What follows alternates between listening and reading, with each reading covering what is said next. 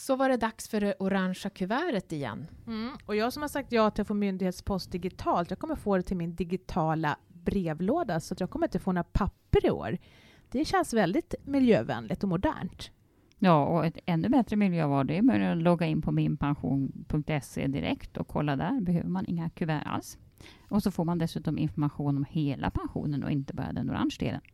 Och för de som inte vet, vad är minpension.se för någonting?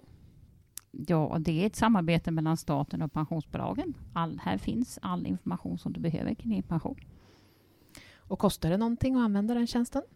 Nej, inte för dig som, som så att säga använder den, utan våra pengar, det vi lever av och vår lön, den kommer ju från då både statliga pengar och från alla pensionsbolag. Och därför kommer vi ju liksom inte att prioritera någon heller, utan vi pratar om hela pensionen för dig som ska få den.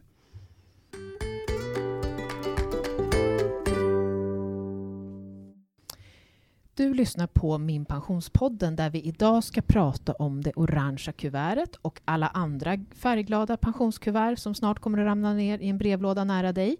Vi ska också prata om det här med pensioner, om det kan bli roligare. Och till vår hjälp har vi Patrik Malmqvist i studion. Välkommen till oss Patrik, och vem är du? Tack så mycket att man fick komma och besöka Min Pensionspodden. Jag är utvecklingschef på Min Pension. Eh, jag jobbar med att försöka erbjuda ett bättre verktyg och att få fler människor att bli engagerade och tillgängliggöra informationen i olika kanaler. Ja, det är väl lite om vad jag jobbar med. Och hur gör du då? Öppnar du ditt orangea kuvert verkligen? Eh, jag har avregistrerat mig från det fysiska digitala orange kuvertet, men mm. alla andra öppnar jag. Jag öppnar det digitalt. Och vad tycker du? Är liksom det här orangea kuvertet liksom ett symbolvärde, en trigger, en eh, spark i baken och kolla på sin pension? Jag är positiv till eh, orangea kuvertet. Folk tenderar ju ändå öppna saker som är liksom utställt till dig med individuell information som är personlig hem till dig. De flesta sådana brev öppnar ju folk. Och det skapar liksom en liten konflikt. Om det ligger på köksbordet och, och väntar på uppmärksamhet jämfört med att du får en autofaktura som ligger på internetbanken. Inte öppnar du och tittar på dem lika noggrant som något som ligger på köksbordet.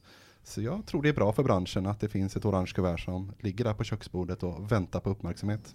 Den mm. skapar inte ångest då? Jag har sett en undersökning som visar att 40 procent av personer mellan 25 och 65 år känner hög oro, stress och ångest över sin pension. Kan inte det här hemska kuvertet bidra till det? Eller hemska, men det här orangea kuvertet bidra till det? Jo, det gör det nog. Eh, jag tror att eh, i samhället verkar vi ha någon inställning att frihet kommer från valfrihet. Vi har helt enkelt många fler val än vi kan ha kompetens att hantera. Och har man inte kompetens att hantera de sakerna så får man nog ångest och känner sig stressad och det skapar apati. Så jag tror att branschen skulle vara till nytta med färre val. Då tror jag folk hade kunnat ta till sig det hela och känna sig lättare och, och få mindre ångest helt enkelt. Mm. Men med andra ord, om kuvertet skulle sluta komma så får man inte mindre ångest för det, utan det har egentligen med valen att göra? Jag tror det. Ja. Och, eh, liksom alla de här, man får så många olika brev och de ger en fragmentarisk bild. Liksom. Mm. Och det vi försöker ge är ju helheten. Mm. Och jag tror att eh, när man ser alla de här smådelarna så förstår man sig inte på den stora poängen med hur mitt liv som pensionär kommer se ut. Jag tror att det, det stressar folk när man inte förstår det riktigt. Mm. Men sen har vi en annan grupp också som kanske inte faktiskt känner någon ångest alls, för de bryr sig inte och de har heller ingen som helst pensionskoll. Hur, kommer, hur når man den gruppen och så att man hjälper dem då?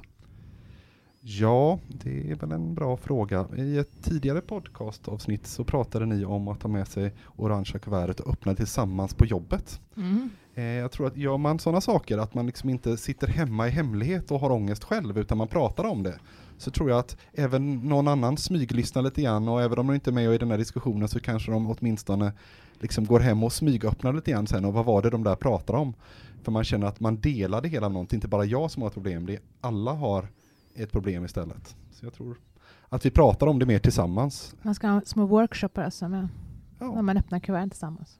Pensionsfikat. Ja, varför inte? Ja. ja. Ni på min som semmeldagen. Ja. Liksom. Ja. Pensions, precis, pensionsdagen. Ja. Eh, min pension pratar ju alltid om att det måste bli enkelt. Går det att göra pensionsinformation enkel och kanske till och med lite rolig? Rolig, ja den är väl... det eh, kanske är svårt, men alltså vi man, kan försöka. när jag har varit ute och talat lite grann ibland så har jag gjort lite undersökningar med folk om hur ofta man går till tandläkaren och hur ofta man tittar på sitt pensionsinformation. Liksom, och folk tenderar ju liksom vara mer positivt inställda till tandläkaren.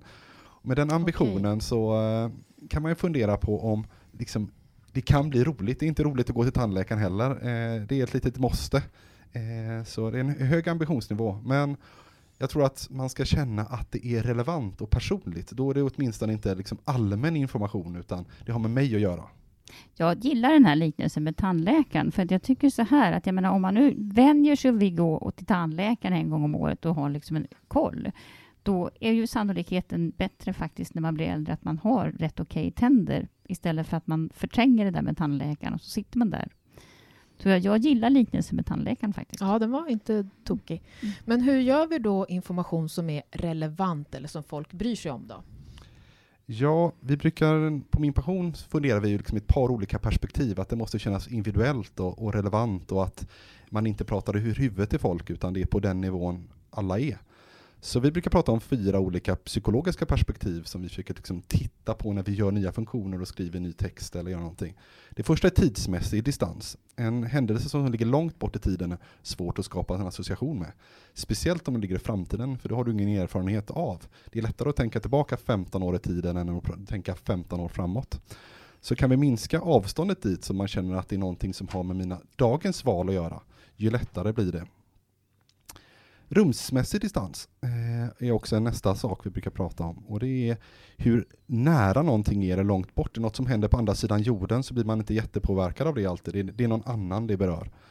Men eh, är det någon i din närhet som har ett problem så blir man mer engagerad. Och samma sak med pension. Har du en förälder eller andra runt omkring dig som diskuterar det så blir det mer verkligt. Social distans det tredje vi brukar prata om. Det är att vi pratar till dig och inte till någon annan, att det blir individuellt, det är inte allmänt i pensionssystemet eller tjänstepension eller liksom allmänna saker om systemet, utan det är något som är individuellt för dig. Och sen så hypotetisk distans. Ord som, som kollektivavtal och avgifter och i, i svåra ord att förstå sig på. Pratar man konkreta kronor så blir det lite lättare att fatta det här har med mig att göra och är liksom associerat till min lön. Nu gick jag lite djupt ner på vad vi fick fundera på, men liksom de komponenterna tror jag är viktiga för oss när vi ska fundera på vem sänder vi till helt enkelt. Tid, rum, socialt och vad sa du sist? Hypotetiskt. Hypotetiskt. Så det ska ligga ganska nära mig som person. Jag ska känna mig berörd. Ja, Gör man det om man går in på minpension.se? Tycker du det? jag tror att vi kan bli mycket, mycket bättre. Eh, vår fokus eh, kanske inte varit insikter om det här de, de första tidiga åren av min pension. Men det är något vi tänker, verkligen tänker på framåt och funderar på hur vi kan göra det individuellt och relevant för dig som individ. Mycket mer segmenterat. Så att det blir skillnad mellan en ung användare, en användare mitt i livet och någon nära pension. Och jag tror att vi behöver ha olika verktyg som leder till olika saker för att få de här olika grupperna engagerade helt enkelt. Innan du började på min pension så jobbade du några år i England. Jobbade du med pensionsinformation där också? Är det någonting du har liksom tagit med dig därifrån? Är de bättre än vi? Eh, jag har jobbat med min pension, började jobba med min pension näst, för nästan 12 år sedan. Sen tog jag ett litet uppehåll i några år, jag var borta fyra år och så kom jag tillbaka till min pension för ett och ett halvt år sedan. I England, jag jobbade en del med lite pensionsfrågor och försäkringsfrågor i England på det bolaget jag var där.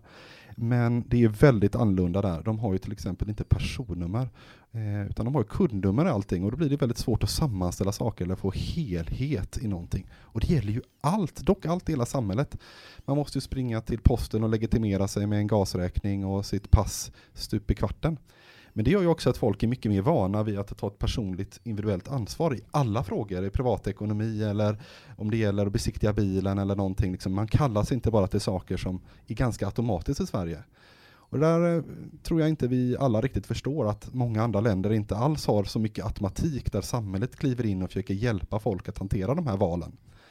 Så nej, det ser helt annorlunda ut. Om vi här i Sverige funderar på den första frågan är, men vad blir det när jag går i pension? Så är ju kanske inte det den första frågan de ställer sig i England, utan kommer jag få någonting alls? Eller hur vet jag att allting kommer med?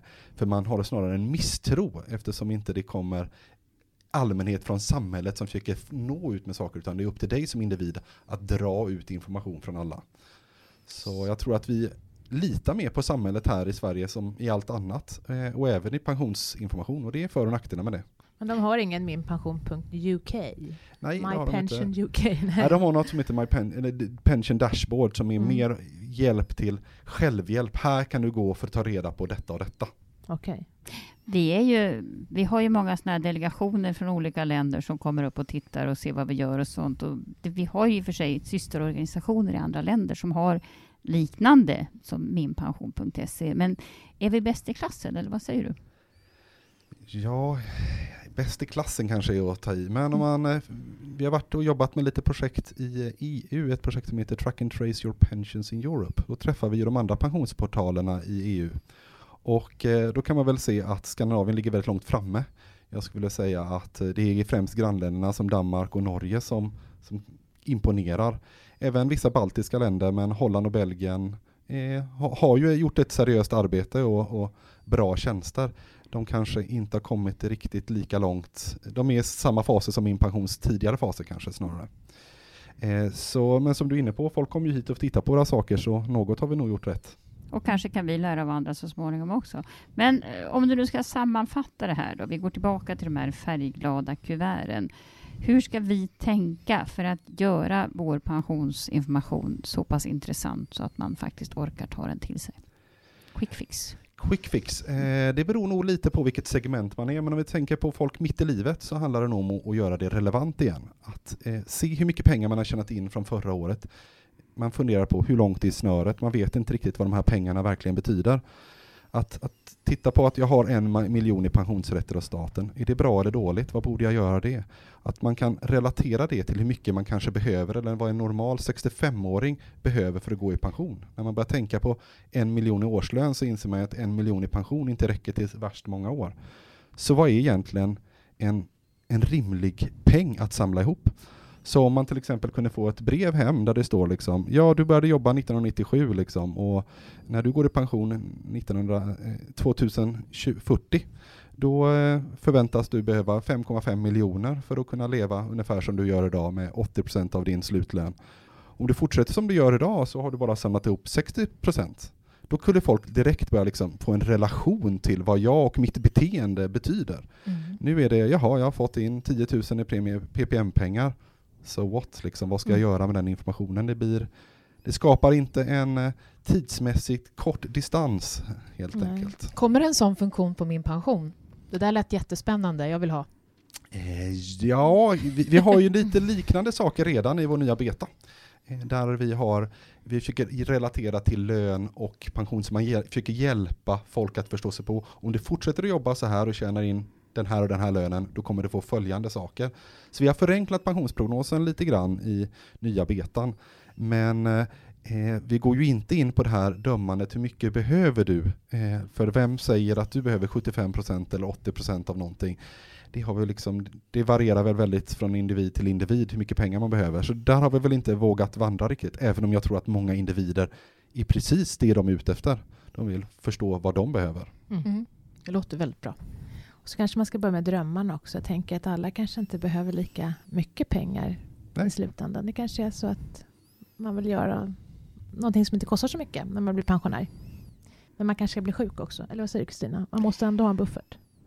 Ja, men jag tycker att det viktigaste, jag, jag tycker just för att göra pension lite roligare, om vi nu var inne på det, så tycker jag faktiskt att man kanske ska lyfta det här med drömmarna. Alltså vad är det för liv du ser framför dig? Förr eller senare så blir vi förhoppningsvis pensionärer. Och att säga det, att bara det är liksom ett lyft, att man faktiskt kan bli pensionär. Det är inte alla som har kunnat det. Eh, så om vi fokuserar lite mer på det positiva och sen säger okej, det här det här vill jag göra när jag blir gammal. Hur, hur får jag pengar till det? Det är liksom en, en, en annan utgångspunkt som kanske Det var väl vår det- allra första podd. Ja, ja. handlar precis om Ja, drömmar. drömmarna. Mm. Och jag tror att vi ska försöka hänga fast vid det också. Och försöka förstå vad de där drömmarna kostar och hur jag ska fixa det. Och sen är det nog inte så himla svårt att, att försöka komma en god bit på vägen. Och kanske förstå vad hindren är. Till exempel blir jag sjuk eller någonting, ja då kanske jag måste spara lite mer då. Eller också avstå från någonting. S- Sen tror jag vår möjlighet ligger i att vi kan visa de val som folk står inför, baserat på de drömmarna. Så man, för folk kan inte drömma om något man inte vet någonting om. Det är sant. Nej. Så man liksom vet inte vilka frågor man borde ställa sig. Så genom att prata från det perspektivet så har vi nog lättare att vi kan ordinera du har en ganska låg pension, men du är också kanske berättigad till bostadsbidrag för pensionärer. Det Precis. tänker kanske inte folk på eller Nej. förstår sig på. Aj, här finns andra perspektiv jag borde tänka på. Så där tror jag vi har en möjlighet i framtiden, Mm. Att göra det mer relevant till individen. Mm.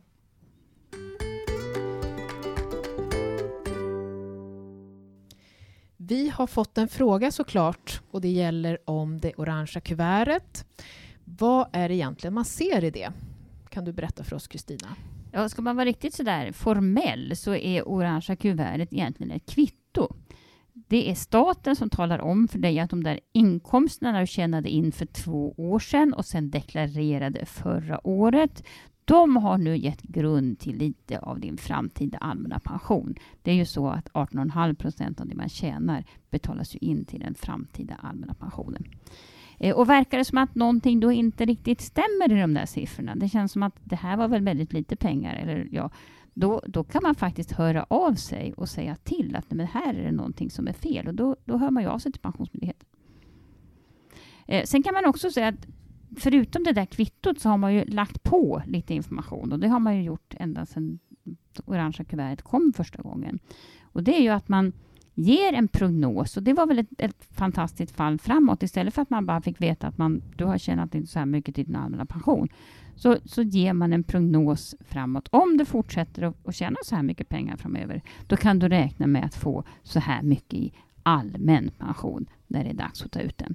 Eh, men det som har blivit lite tokigt kanske det är att man har fokuserat så väldigt mycket på den här allmänna pensionen och många tror att det är all pension man får. Och inte under på att man får ångest då. då. Eh, så att eh, minpension.se ger ju det där andra också. Eh, oftast, de flesta av oss har ju faktiskt någon gång i livet i alla fall fått en tjänstepension. Och kanske har vi lite sparande också. Eh, ja, men, men sammanfattningsvis, du får ett kvitto från staten. Så här mycket pengar har du tjänat in till din allmänna pension. Och faktiskt en uppmaning numera att ta reda på, nästa, på resten hos minpension.se. Tack för att du har lyssnat på Min pensionspodden som idag har gjorts av Maria Eklund, Kristina Kamp, Patrik Malmqvist och jag, Ulrika. Vi finns på Soundcloud, iTunes och prata gärna med oss på Twitter och Facebook och ge oss gärna en recension också. Det skulle vi bli jätteglada för. Tack för oss. Hej då! Hej då! Hej då! Hej då.